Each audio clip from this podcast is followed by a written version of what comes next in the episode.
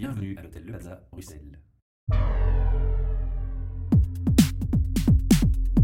Podcast. Bienvenue pour un nouvel enregistrement de nos podcasts depuis l'hôtel Le Plaza Bruxelles qui, comme chaque mois, nous accueille. Devant moi, j'ai l'honneur et le plaisir de recevoir Delphine Sutor, Bonjour, d'Etias. Tout à fait. Alors, nous avions reçu votre directeur RH, Monsieur Antol, au micro pour nous parler du bonheur au travail et de sa philosophie euh, qu'il cherche à développer dans l'entreprise. Et ce que nous avions euh, comme objectif au départ, quand nous vous avons contacté, c'était de pouvoir un peu déterminer le type de profil que Etias peut recruter. Alors, je donne un mot d'explication pour les auditeurs qui ne comprendraient pas la démarche. Euh, si je suis euh, infirmier gradué, je vais naturellement aller postuler dans un hôpital. je vais peut-être pas penser que quelle que soit l'entreprise, on va aussi recruter un infirmier. Alors, euh, j'imagine que dans le monde de l'assurance, il y a aussi ce type de préjugés qui, qui circulent parfois. On pense pas toujours euh, que dans l'assurance, on peut recruter peut-être un médecin euh, pour Tout les fait. enquêtes. Euh, Je prends cet exemple-là pour C'est un bon exemple. Voilà. Ouais. Mais avant de rentrer dans le vif du sujet, on va peut-être faire un petit rappel pour ceux qui auraient vécu sur Mars quelques années, euh, qui est Thias et, et son histoire rapidement. Ok, donc Etias, c'est une euh, société d'assurance. Euh, on est né d'abord des administrations publiques au sud du pays, donc on a pris naissance à Liège, ce qui est euh, pas commun pour une entreprise financière qui ont d'habitude leur siège plutôt sur Bruxelles.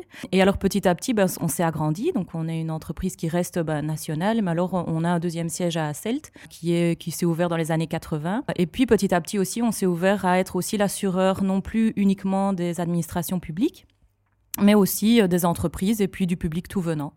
Et des particuliers. quoi. Voilà, du public du tout venant, donc c'est-à-dire à titre privé, donc les particuliers, Euh, et ça depuis 2000-2001. euh, et euh, bah voilà, donc du coup on a changé de nom. Avant on s'appelait la SMAP, Oui. donc euh, les gens qui seraient plus âgés connaîtraient plutôt la SMAP ou HOMOB pour les néerlandophones. Aujourd'hui on a un seul nom, on est Etias et on est toujours présent partout en Belgique et le siège est toujours resté à Liège. Alors, Etias avec un grand H, comme disait Monsieur Antol, avec des valeurs euh, humaines, on peut un peu donner les valeurs de l'entreprise qui sont importantes? Oui, bien sûr. Donc le H, ça commence par l'humanisme. Après, on a aussi la notion d'éthique, d'engagement et de proximité. Oui, on parle de sujets sensibles parfois, de budget, d'argent. de- Voilà, exactement. Donc tout ça, toutes ces valeurs-là font que bah, on a une entreprise qui est vraiment à dimension humaine, mais tout en étant dans un secteur qui, euh, bah, qui doit être proche des gens et qui touche en effet euh, des choses qui leur sont proches, comme euh, bah, l'assurance de leur d'eux-mêmes ou de leur maison, de leur famille. Voilà. leur voiture, etc. Exactement. Ouais. Moi, je suis client, donc je suis très content. Je déjà Très bien. au micro. Alors, petite euh, parenthèse faite. Maintenant, on va parler ici de- d'emploi. Alors, Etias, qu'est-ce que vous proposez comme type de fonction? Alors, si on suit le préjugé que toute personne pourra avoir, on va penser au call center, répondre au téléphone. Oui, on est On plus qu'un call center par contre. On va Euh, penser à l'expertise euh, Ouais. d'analyse en cas de, de conflit, Ouais. de, de gestion d'incidents. Je, vais vous laisser- Ouais. me répondre. Oui, donc euh, j'arrête tout de suite au call center parce qu'on aime bien appeler ça plutôt un contact center parce que chez nous, quand vous avez quelqu'un en ligne, donc déjà c'est important de dire qu'on est un assureur direct. Et comme on est un assureur direct, ça veut dire que le contact qu'on a avec le client, c'est directement avec Etias. Donc Dans l'entreprise. Voilà. Ce n'est pas une société sous-traitante. Voilà, exactement. Pierre-Paul Jacques, Voilà. qui prend le- les appels au nom de Etias. Exactement. Donc la personne est, est une collaboratrice ou un collaborateur d'ETIAS et connaît euh, toute une série de choses. Donc les personnes qui contactent ETIAS auront directement en ligne un expert dans toutes les matières. Et donc on aime bien appeler ça plutôt le contact center pour éviter la connotation négative d'un centre d'appel.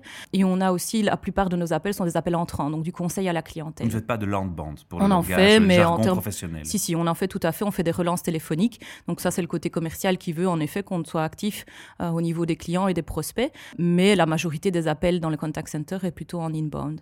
Alors, à mon niveau, un, témoignage tout à fait sincère. Si vous regardez mon profil LinkedIn, vous verrez que j'ai fait 7 ans de call center. Je dois avouer que quand je fais appel à des centres d'appel, je suis quand même très exigeant comme client vu que j'y ai travaillé. Et je dois avouer que quand on, sent, sent qu'on est dans une entreprise euh, mère, quand on, arrive chez vous, parce que les skills sont là, la façon de recevoir sont là, les mises en attente sont respectées. Enfin, il y a tout des tas de critères comme ça qui sont ciblés dans, les centres d'appel, qui sont importants pour le, le feeling par rapport aux clients qui sont respectés. Là, je tire un grand coup de chapeau. Alors, on va continuer. Donc, les call centers, ça, maintenant, enfin, le centre d'appel, on l'a mentionné. Ouais. On va engager quoi Des experts en assurance? Alors après, bien sûr, on a des profils classiques de gestionnaire en assurance. Donc là, typiquement, et ça c'est assez classique, donc ça rentre moins dans le sujet euh, que vous préférez, donc c'est-à-dire les métiers qui peuvent s'éloigner un petit peu plus. Mais là, donc euh, des profils de gradués ou bachelor en assurance, en droit, euh, parfois même en comptabilité, en commerce extérieur. Donc, c'est assurance, droit, comptabilité Oui, mais assurance, extérieur. voilà, mais assurance et droit sont les principaux euh, dans les métiers euh, que vous pouvez retrouver en gestion d'assurance. Et ça représente quel pourcentage de la population des TIAS Pour avoir une idée, hein, on n'a pas besoin d'avoir des chiffres précis. Une, en gestion d'assurance, je dirais une grande partie, mais je dirais, allez, euh, 700-800 personnes peut-être. Mhm. Euh, de près ou de loin, parce que vous avez la gestion d'assurance hum, dans les, les commerciaux. Vous en avez qui sont sur la route, donc qui ne sont pas uniquement dans les centres d'appel, enfin, ce que vous appelez les centres d'appel, donc les contact Qui centers. démarchent les clients, les entreprises. Où les, voilà, vous en Voilà, avez sur la moi, route et vous pas avez des, aspect. Voilà. Ouais, et vous en- sur la route, c'est ceux qui s'occupent en fait des entreprises et des collectivités, parce qu'on estime que ce sont des clients qui vont peut-être plus avoir besoin d'un contact différent. Et puis en plus de ça, bah, vous avez toutes les personnes qui font de la gestion plutôt en back office, on appelle ça le back office, donc qui font la gestion de votre contrat d'assurance, soit la vie du contrat d'assurance, soit le sinistre, parce qu'il arrive euh, qu'il faille intervenir. Et là, il y a toute une série de personnes aussi qui Donc des tâches plus administratives aussi, comme des secrétaires sont recrutés, des gens Bien plus- sûr, voilà. Et puis alors, euh, donc autour de ça, et bien alors vous avez tous des métiers, si je peux en y venir à, à- à ce que vous aviez évoqué, des métiers auxquels on ne pense pas nécessairement quand on pense à une société d'assurance. Donc on a en effet un médecin, vous avez dit médecin, ben on en a. On a des médecins plutôt indépendants qui vont venir en conseil ben, pour toute une série de matières, mais on a un médecin directeur par exemple chez Etias qui va coordonner tout ça Mhm. qui a fait réellement des études de, mé- de médecine. Après ça, on a des profils un peu différents ouais, auxquels on ne penserait pas nécessairement. On a des gens qui ont fait la physique, la chimie, les maths, Ah bon? Qui, euh, oui, parce que bah, ils sont attirés par le, aussi par l'économie et la gestion d'un autre côté. Ils ont fait parfois euh, des études spécialisées ou complémentaires, ce qu'on peut appeler euh, l'actuariat ou le risk management, qui sont des diplômes vraiment très intéressants pour nous et que, qui sont plutôt rares sur le marché de l'emploi. On a aussi Pourquoi ils sont intéressants pour vous Pardon. parce qu'ils ont un esprit et une rigueur particulière, l'esprit mathématique, et on va être intéressé par ces profils-là pour toute la gestion du risque chez Etias, principalement, pour faire le calcul des réserves, ce dont on a besoin euh, bah voilà, euh, pour euh, Statistiques, pouvoir- analyse. Voilà, exactement. Voilà.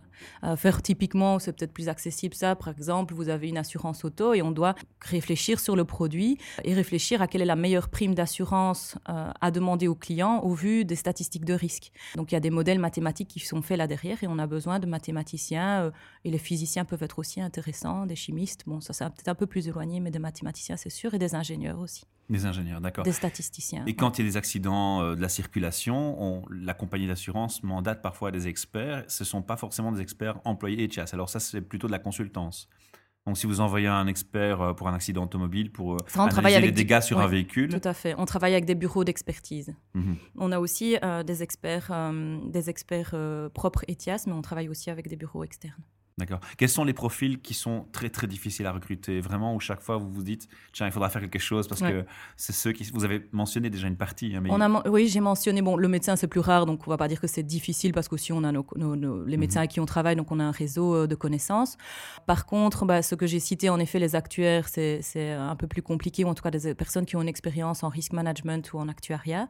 On va retrouver aussi dans les profils plus rares et aussi peut-être étonnants euh, des informaticiens, euh, des personnes qui ont une expérience euh, en informatique, peut-être pas tellement opérationnelle pure, euh, mais avec un côté de gestion, donc c'est-à-dire euh, la gestion de projets autour de l'informatique. Donc ça, on va rechercher beaucoup aussi pour le moment. On va rechercher aussi, des, par exemple, des ingénieurs qui ont aussi euh, une formation de euh, conseiller en prévention.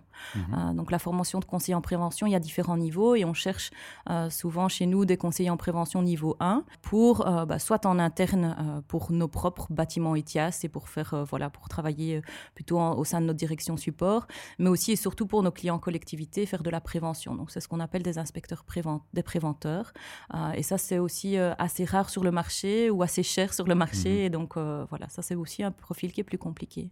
Alors, est-ce que comme dans, chez Ethias, c'est un peu comme dans, dans les télécoms ou d'autres secteurs où quelqu'un peut commencer dans un centre d'appel, évoluer, devenir manager d'une équipe? J'imagine que oui, ça, c'est pas euh, Tout à fait. inaccessible. Mais après, est-ce qu'on peut, est qu'on peut complètement changer de secteur et se retrouver peut-être dans, dans, dans le marketing, dans, dans des choses plus, plus écartées, peut-être aussi parfois Oui, je pense que ça doit s'être fait. Là, tout de suite, j'ai pas un exemple en tête, mais clairement, chez Etias, la mobilité interne est, assez bien euh, prônée. Maintenant, c'est pas Mhm. toujours possible, donc ça dépend aussi des compétences, de la personnalité de la personne et euh, du fait qu'on puisse faire effectivement ce, ce- ce transfert-là, que les gaps soient pas trop grands en termes de Mhm. compétences. Euh, je pense que c'est tout à fait possi- possible, mais c'est vrai qu'il y a des parcours, comme vous le dites, qui sont peut-être plus classiques et plus, plus, plus, plus, euh, oui, ou plus atypiques parfois. Ouais, ouais. Mhm. Et alors, il y a des formations qui sont aussi disponibles en sein de l'entreprise pour la personne qui, qui débute Tout à fait. Alors ça, c'est plus que disponible, c'est aussi euh, important pour nous, en fait. Mhm. Euh, donc euh, ça, c'est systématique, en fait. À, à chaque fois que quelqu'un arrive, on réfléchit à ça. Alors il y a des, des parcours qui sont vraiment, vraiment tracés par rapport à ça, dans des fonctions qui sont de type bah, assurance ou, ou des commerciaux, où on, a, on commence d'abord par apprendre le, produ- le produit d'assurance auto, bah, les le côté côté légal, mais aussi tout ce qui est important à savoir sur le produit ETIAS. Euh, et puis, on rajoute toute une série de produits pour au final avoir quelqu'un qui peut conseiller dans tous les produits. Donc ça, c'est le côté plutôt commercial. Après, pour toute autre fi- filière, euh, ben, on a euh, bien sûr toute une série de formations qui sont proposées, soit des formateurs qui sont internes, euh, soit des formateurs externes, des formations qui sont proposées à certains types de fonctions. Donc, je pense Les formateurs exemple- internes sont des gens qu'on a recrutés pour être formateurs ou c'est des gens qui Non, ont une fonction qui Ouais. forment sur leur fonction précise Voilà, exactement. Donc, c'est des gens qui sont du métier, qui tous les jours travaillent. ben, voilà, par exemple, le formateur en auto travaille euh, dans le service auto. Et tous les jours, ben, voilà, sa vie de tous les jours, c'est d'être gestionnaire auto. Mais ponctuellement, en fonction des arrivées et des entrées en service, ben, il va être sollicité euh, pour euh, former. Et puis aussi, ponctuellement, pour former, reformer les collègues, c'est-à-dire on, on appelle ça des petits refresh, Oui, Euh, voilà. pour revenir rappeler à, certains, à, à- à des collègues, ben, voilà, il y a, ou alors il y a des changements, ou alors, bah, tiens, c'est important S'il y en a qui se perd ou si les lois changent. Voilà, exactement. Mhm. Alors, est-ce que vous êtes aussi actif à l'étranger ou c'est seulement sur euh, la Belgique? On est principalement et surtout sur la Belgique. Après, je pense qu'on a quelques partenariats, euh, mais Mhm. concrètement, je pense que c'est pas l'objectif d'ETIAS de, de s'étendre euh, au niveau géographique. Oui. Ouais, donc là, on va parler de toute façon plus dans la stratégie d'entreprise et c'est peut-être forcément le, Exactement, je suis moins à l'aise. le, sujet, euh, Ouais. le sujet ici. Ouais. Une question quand même qui me- qui m'interpelle aussi. Donc, on a mentionné déjà quelques exemples de types de, de parcours scolaires qui peuvent vous intéresser. Maintenant, je sais que dans pas mal d'entreprises, on se penche de plus en plus au questionnement sur, tiens, telle école en particulier est intéressante pour moi. Est-ce que vous avez aussi ce type d'approche de cibler certains établissements et de venir vers l'établissement en disant, tiens, voilà, nous, on a autant de postes cette année qui seront disponibles, on vous donne une priorité, on vient d'abord chez vous, frapper à la porte et vous dire, voilà, les étudiants peuvent venir, ils sont bienvenus, même s'ils n'ont pas l'expérience. Donc, on ne donne pas nécessairement une priorité dans ce sens-là purement, mais plutôt on va euh, être fort présent, par exemple, dans les écoles qui sont proches euh, des sièges, donc du Limbourg ou euh, des écoles ici à Liège, donc près de près de. Donc, euh, on va retrouver bah, les écoles qui donnent des formations euh, où, où sortent des gradués en assurance ou euh, les HEC. Et alors, on va aussi être proche des écoles qui sortent des actuaires. Comme je l'ai dit, c'est un profil plus rare. Donc là, on va être là même pour les stages, pour les bourses aux stages. Donc, on est présent assez tôt dans le parcours.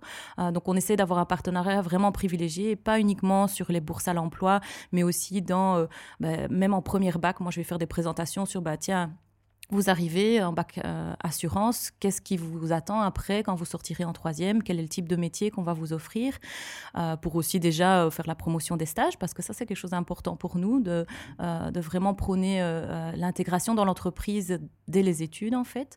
Voilà, et alors on est partenaire par exemple des HEC de manière plus large aussi, on est présent pour eux en termes de formation. Et bah, voilà, pas plus tard, je pense le mois prochain, je vais aussi les entraîner à l'entretien d'embauche, au CV, à la rédaction de CV. Donc, euh, Ah oui, donc vous apportez un soutien Ouais. dans l'école ouais, ouais. pour votre approche. Ça, c'est assez, euh, assez sympa. Quelle, quelle approche ne pas avoir si on veut travailler chez Etias il y, a, il y a des comportements qui vous gênent parfois quand vous recevez des candidatures? Qu'est-ce Oui, qui est le plus oui, dérangeant? Oui, oui. Euh, ça arrive très fréquemment qu'on ait des candidats, enfin très fréquemment, non pas très fréquemment, mais ça arrive.